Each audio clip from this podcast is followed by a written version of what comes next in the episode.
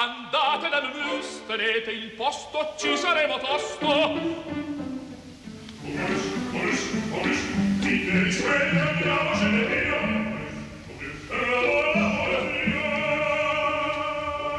Momus, il caffè dell'opera. Buongiorno, benvenuti al programma di Laura Zanacchi che cura oggi la regia, la responsabilità tecnica di Cristina Santi. Buongiorno da Sandro Cappelletto. Oggi parliamo di noi? di tutti noi, della nostra comunità d'ascolto di Radio 3. Che cosa facciamo in tante trasmissioni di Radio 3 dal mattino, eh, nel corso della giornata, la sera e anche la nostra naturalmente, Momus? Parliamo di musica parliamo, raccontiamo mm, musica, opera, concerti, musica da camera eh, e voi fate lo stesso, voi ascoltatori fate lo stesso con i vostri messaggi, con le vostre riflessioni, con i vostri segnali di attenzione, di adesione o di critica che ci inviate, cioè raccontiamo attraverso le parole qualcos'altro che è eh, la musica. E lo stesso accade nei giornali, nelle riviste specializzate, insomma quando si trasforma un'arte fatta di suoni in un racconto fatto di parole. È un problema molto importante il rapporto tra eh, la divulgazione, l'approfondimento, il tipo di linguaggio da scegliere, l'autonomia, la libertà, l'indipendenza dei nostri giudizi. E per questi motivi abbiamo scelto, assieme a Laura Zanacchi, di dedicare la puntata di oggi di Momus a un libro appena uscito, edito dall'Accademia Perosi di Biella, l'Accademia Perosi è una bellissima realtà di formazione musicale, strumentale e orchestrale e anche una sua linea editoriale. Il libro è di Alberto Sinigaglia e si intitola Fortissimo con tre F, come quando i compositori vogliono che una cosa che scrivono sia suonata appunto fortissimo e si senta molto bene. L'autore Alberto Sinigaglia oggi è il presidente dell'Ordine dei giornalisti del Piemonte, il pubblico di eh, Radio 3 lo ricorderà, è stato più volte eh, invitato a tenere prima pagina e ha curato una serie di trasmissioni sia per Rai 3 vent'anni al 2000 sia per Radio 3 addio al eh, Novecento, ha fondato delle riviste eh, di musica e ha svolto la sua attività eh, professionale in, principalmente per il quotidiano eh, La Stampa. Sono una settantina di articoli che Senigallia raccoglie in questo volume, vanno dal 1972, i suoi esordi, al 2016. Eh, chi sono i protagonisti di questo libro? Sono compositori, sono direttori d'orchestra, sono strumentisti, sono cantanti, si va da Carlos Kleiber a Luciano eh, Pavarotti, da Mislav Rostropovic a eh, Claudio Abbado, Giuseppe Sinopoli, Silvano Bussotti, Hans Werner Heinz, Luciano Berio, Azio Corghi, insomma nomi di primissimo eh, riguardo.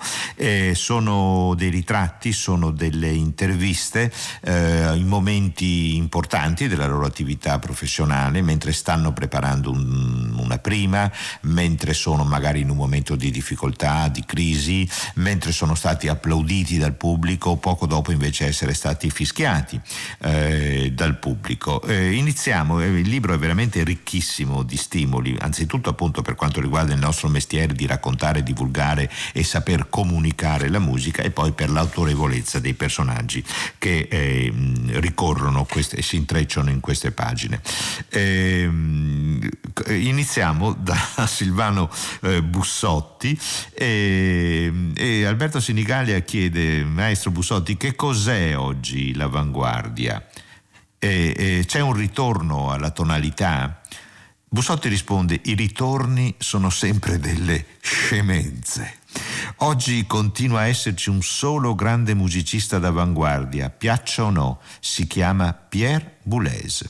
Non mi interessa quanta musica scriva, quanto sia raro. Boulez mi ha detto faccio la mia musica come si fanno le autostrade, per pezzi. Interviene una legge o qualche cosa che ne blocca un pezzo, poi se ne fa un altro. E il eh, Senigallia poi chiede a Bussotti, ma allora il nuovo dove sta? E Bussotti risponde veramente da par suo, dice Shakespeare, così come il sole ogni giorno è nuovo e vecchio, il mio amore ti ridice sempre quello che fu detto. È nuovo quello che è necessariamente nuovo. E poi Bussotti eh, sottoscrive un atto di eh, fiducia nel futuro eh, dell'opera. Mai come adesso si è resistito alle novità, ma tuttavia mi pare che l'opera resti l'organismo artistico più straordinario e composito e ricco che esista nella storia dell'arte intera e credo, beh, qui ci voleva la zampata finale, e credo di avere il diritto di considerarmi l'unico vero operista vivente.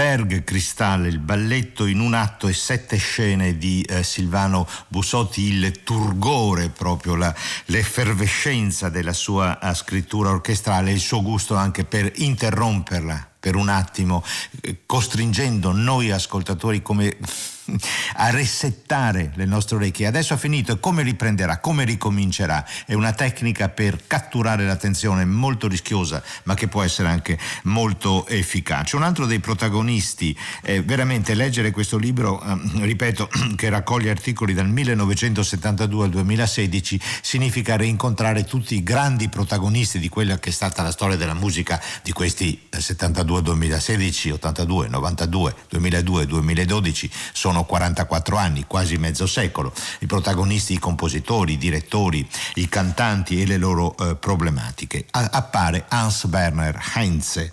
Eh, Alberto Sinigaglia chiede, allora, maestro Heinze, come definirebbe la sua musica? Enz è molto pragmatico e concreto, musica tedesca della seconda metà del secolo e su questo non c'è niente da dire. Eravamo nella seconda metà del Novecento, lui era tedesco anche se aveva scelto l'Italia poi per viverci e quindi con l'ironia fredda che lo contraddistingueva, musica tedesca della seconda metà del secolo, che cerca di impugnare le redini della tradizione. La sinfonia, la sonata, le forme classiche, insomma. Può anche darsi che abbia ragione Adorno, Theodor Wieselgrund Adorno, il filosofo che molto si è occupato della musica con delle posizioni molto critiche e così abbastanza definitive sulla vitalità della musica contemporanea. Può darsi che abbiano ragione Adorno i filosofi pessimisti, per i quali tutto ciò che ha a che fare con questa tradizione è finito. Io magari follemente, non ci voglio credere.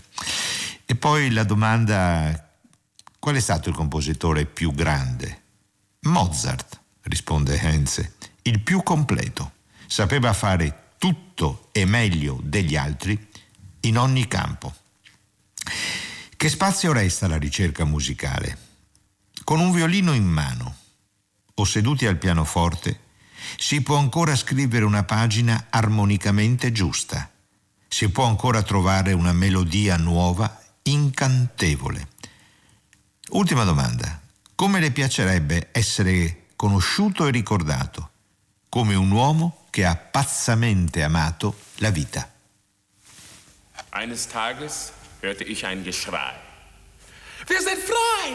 riefen die Leute. Ich hörte es und konnte es nicht glauben. Ich weiß nicht warum, aber ich dachte, das ist eine Lüge.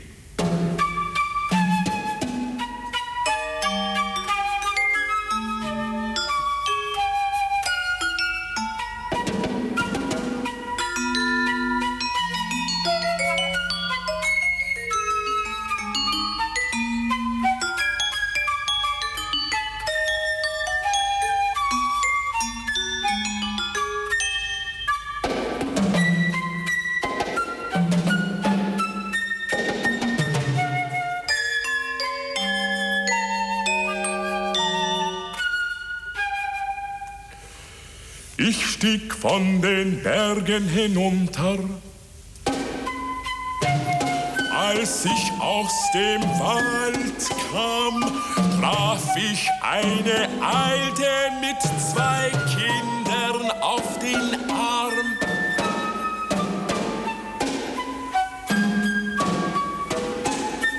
Ich fragte sie, sag mir, ist es wahr, dass wir keine Sklaven mehr sind.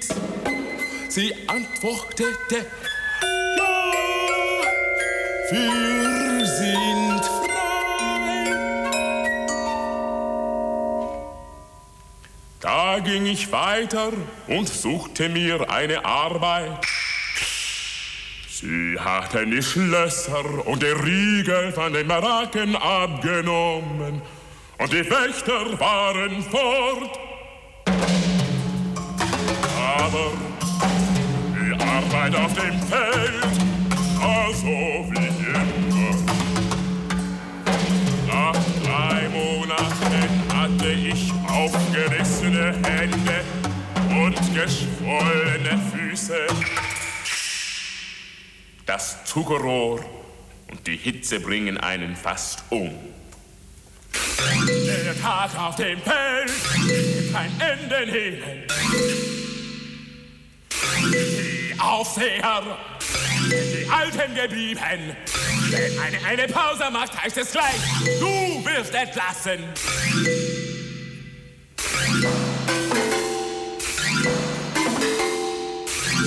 Das war die Befreiung der Sklaven,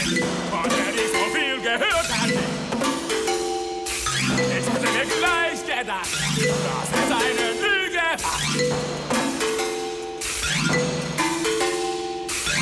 Frieden und Freiheit richten nichts aus. La falsa libertà, un momento del Cimarron di Hans Werner Henze, uno dei eh, protagonisti del libro di eh, Alberto Sinigallia. Ritorna due volte un incontro con Claudio Abbado in due momenti eh, diversi a distanza di parecchi anni, il primo nel 1981, il secondo nel 1994. 48 anni nell'81, camicia rosso rubino, ciuffo nero con radi fili bianchi, volto da da studente un poco fuori corso, antidivo e antiretorico, Claudio Abbado si confida. E qui in questa intervista del 1981 dice una frase molto bella, io non ho ambizioni ho solo passioni per certe opere, per certe musiche, per esempio, e annuncia la sua intenzione di voler dirigere il Tristano e Isotte, di dedicarsi a Wagner. Noi siamo eh, collegati con la sede RAI di Torino, dove dovrebbe esserci Alberto Sinigalia. Buongiorno. C'è infatti, buongiorno, buongiorno, buongiorno, a lei, buongiorno agli ascoltatori. Grazie di essere eh, con noi. Allora, due interviste con Claudio Abbado, appunto antidivo, antiretorico, persona non facile da intervistare. Eh, 1981-1994. Evidentemente c'è, c'è, stata una continuità di rapporto eh, tra di voi. Come si ottiene la fiducia di eh, un artista, le sue confidenze, nello stesso tempo riuscendo a mantenere la lucidità e l'autonomia di un giornalista? Eh, eh, questo è un problema che, che, si pone sempre nel nostro mestiere, si pone direi nei, poi in tutti i rapporti umani. Nel nostro mestiere eh, c'è un aspetto speciale, eh, scatta quando eh, un incontro professionale eh, poi dà seguito a, una, a un'intesa, un'intesa personale, umana, culturale che diventa un'amicizia e magari un'amicizia profonda. E questo non può cambiare il rapporto tra eh, per esempio in questo caso il direttore d'orchestra e il giornalista, perché il rapporto di amicizia cessa, deve cessare eh, quando quell'amicizia eh, eh, ha una parentesi, eh, una nuova parentesi di rapporto professionale e lì scatta il rispetto. Mm, eh, vorrei fare un, un, esempio, il rispetto che eh, devi dare al, dent- al tuo dentista, lo lasci fare, non intervieni nelle sue, nelle sue, scelte e così deve fare l'artista e così è stato per esempio nel caso di Abbado e di tanti, e di tanti altri maestri e compositori che ho incontrato nella vita professionale. Questo è molto chiaro, è un'indicazione deontologica, diciamo, eh certo, che rimane certo. indispensabile no? Nel, eh, per esercitare lucidamente e criticamente il mestiere del giornalista, di qualunque cosa si occupi il eh, giornalista. E in questo libro tante sono le personalità che appaiono, lo ricordiamo, di compositori, di direttori, di altri musicisti, anche di eh, cantanti. Una delle personalità eh, che si impone con così, la, la, peculiarità del suo essere intellettuale, artista, era un medico laureato, è stato un archeologo, è stato un compositore, è stato un direttore d'orchestra. Giuseppe Sinopoli, molto bella l'intervista, siamo nel 94, c'è questa domanda sull'Europa da Vienna, da Berlino, da Dresda, dove dirige la Staatskapelle. Le pare che l'Europa, questa è la domanda che Alberto Sinigaglia pone a Giuseppe Sinopoli, sia ancora il cuore del mondo? E Sinopoli, ormai più di 25 anni fa, rispondeva è un vecchio cuore malato. Ormai l'Europa è una stanca signora che vive di memorie e che porta ancora gli abiti del mondo del tempo che fu. In un mondo complesso gli Stati Uniti restano una macchina formidabile, ma anche terrificante e disgregata. Il Sud America vive un grande entusiasmo, vede agitarsi grandi forze umane e sociali. Ma poi, a chi appartiene il cuore? A chi appartiene la cultura? E che cos'è oggi? La cultura, ecco, eh, basta leggere queste righe per avere nostalgia di un, una personalità come Giuseppe Sinopoli. Ecco, di fronte a un personaggio così particolare, così diverso anche rispetto a Claudio Abbado. Eh, come si affronta un personaggio così complesso, così poliedrico? Come si affrontano le montagne russe, cioè la passione di Abbado era grande eh, ma in qualche modo lineare e la passione di Sinopoli eh, era ehm, raggiungere con lui vette e poi abissi, eh, il tragico e il sublime, bisognava insomma allacciare le cinture ed era eh, un viaggio eh, continuamente affascinante e continuamente stordente nel quale bisognava trovare il bandolo eh, come nelle, per esempio nelle interviste, nelle interviste occorre fare.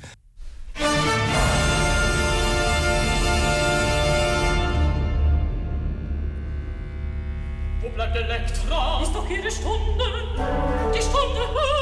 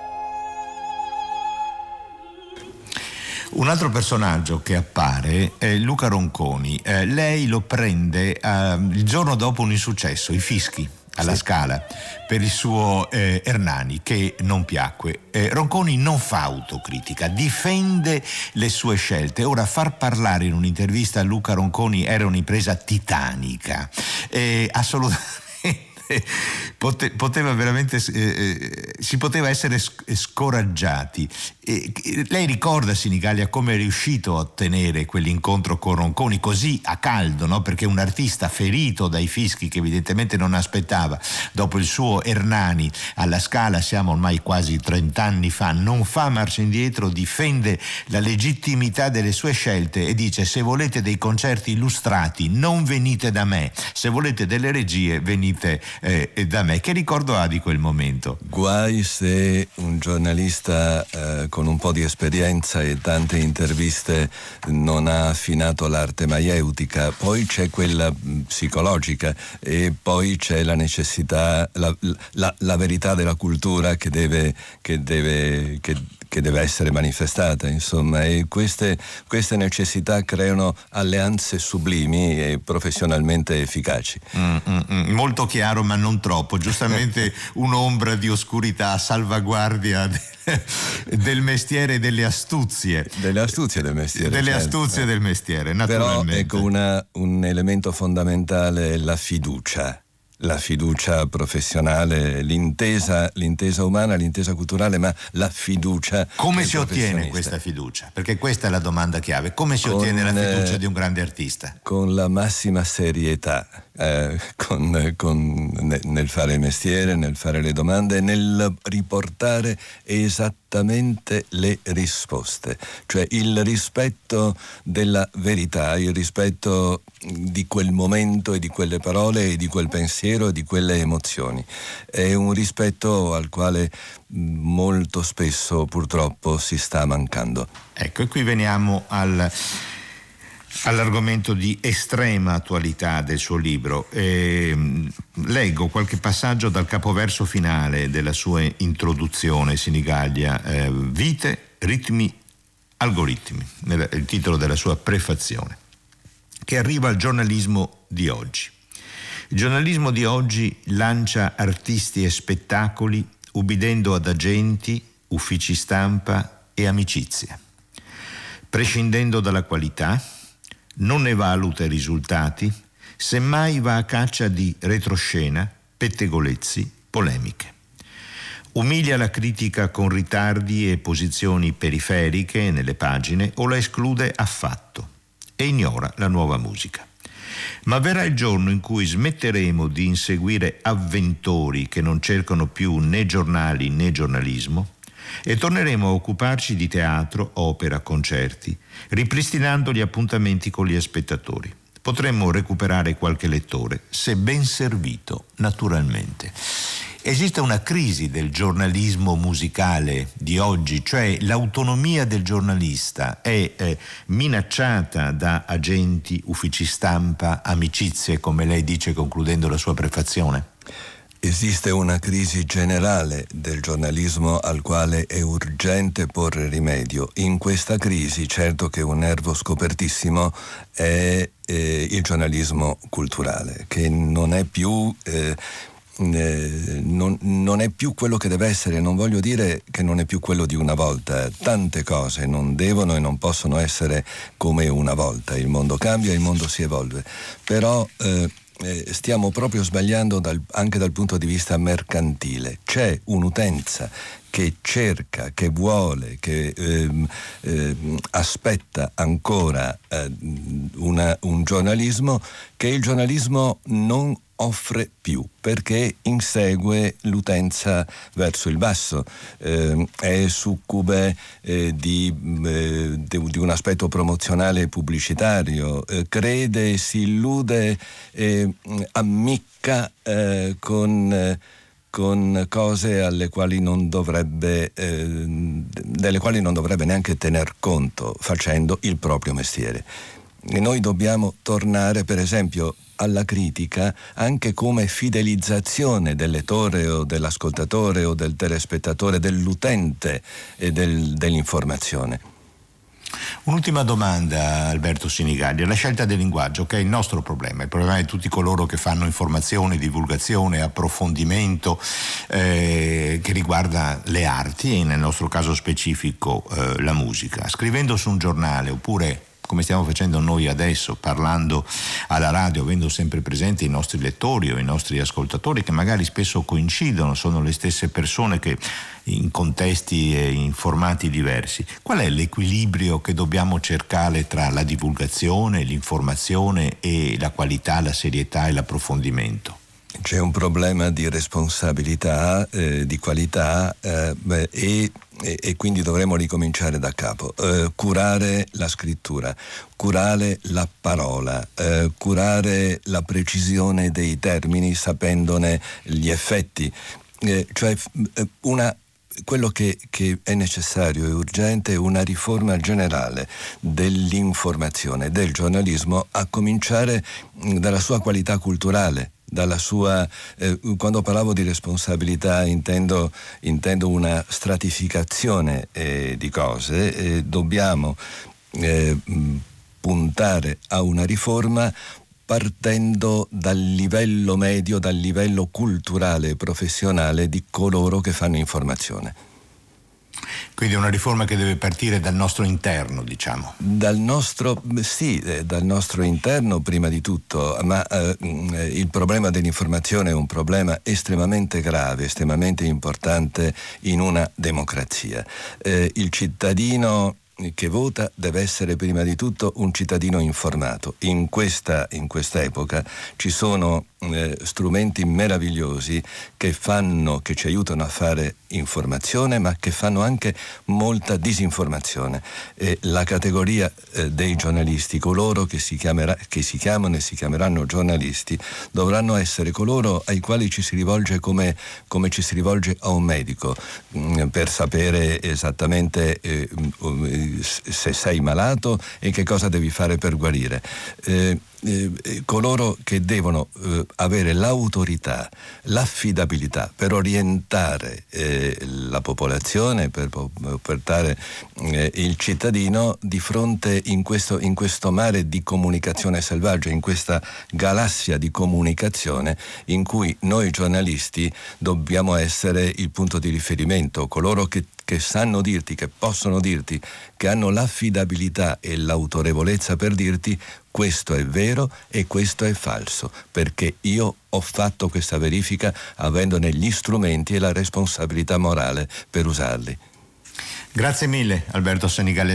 Eh, salutiamoci con uno dei suoi ultimi ospiti in questo libro fortissimo, eh, Stefano Bollani. Grazie di essere stato con noi. Buona Grazie. giornata. Grazie a voi. A risentirci.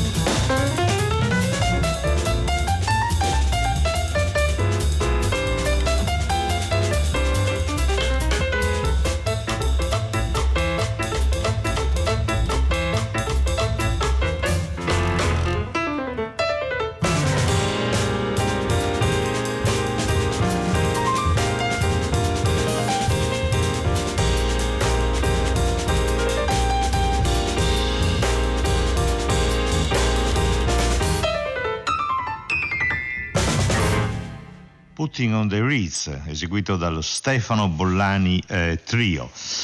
Bene, siamo in conclusione del Momus di oggi, dedicato al libro fortissimo, con 44 anni di articoli, interviste, incontri dedicati ai personaggi della musica del nostro tempo, pubblicato dall'Accademia Perosi di Biella e scritto da Alberto Sinigalia. Proprio eh, l'ultima intervista è dedicata a eh, Bollani. E, mm, Sinigalia chiede a Bollani che rapporto ha avuto e ha con la poesia per fortuna ho dimenticato le poesie che sono stato obbligato ad imparare. Il tempo rende giustizia, un'intervista molto polemica. Pollani è molto polemico verso la scuola, il sistema della formazione e dice la poesia giace ovunque, sta a noi a alzarla. Lei da sola rimane su un foglio. Siamo noi a dare le ali a una poesia, non la cultura ufficiale che decide chi è il poeta più importante dell'epoca e li mette la loro in testa. Uno dei versi più belli dal punto di vista vista musicale, non sto scherzando, è evidente che Bollanis ascolta, legge la poesia pensando alla musica, uno dei versi più belli dal punto di vista musicale è quello di un anonimo ragazzo di una scuola degli anni 50 che, richiesto di scrivere un componimento su un animale qualsiasi, ha confezionato questo. Saltella di fiore in fiore sulle zampette sue il bue. Ora, l'immagine del bue che saltella sulle sue zampette, beh, in effetti è del tutto inusuale. Voglio ricordare che abbiamo ascoltato anche durante l'intervista con Alberto Sinigaglia l'inizio Wo bleibt Electra dell'Electra di Strauss nella direzione appunto di Giuseppe Sinopoli, uno dei personaggi che ricorre in questo volume, Giuseppe Sinopoli con i Wiener eh, Philharmoniker. Bene, si è fatto tardi, Momus deve chiudere, ma ci accomodiamo di là in sala da concerto.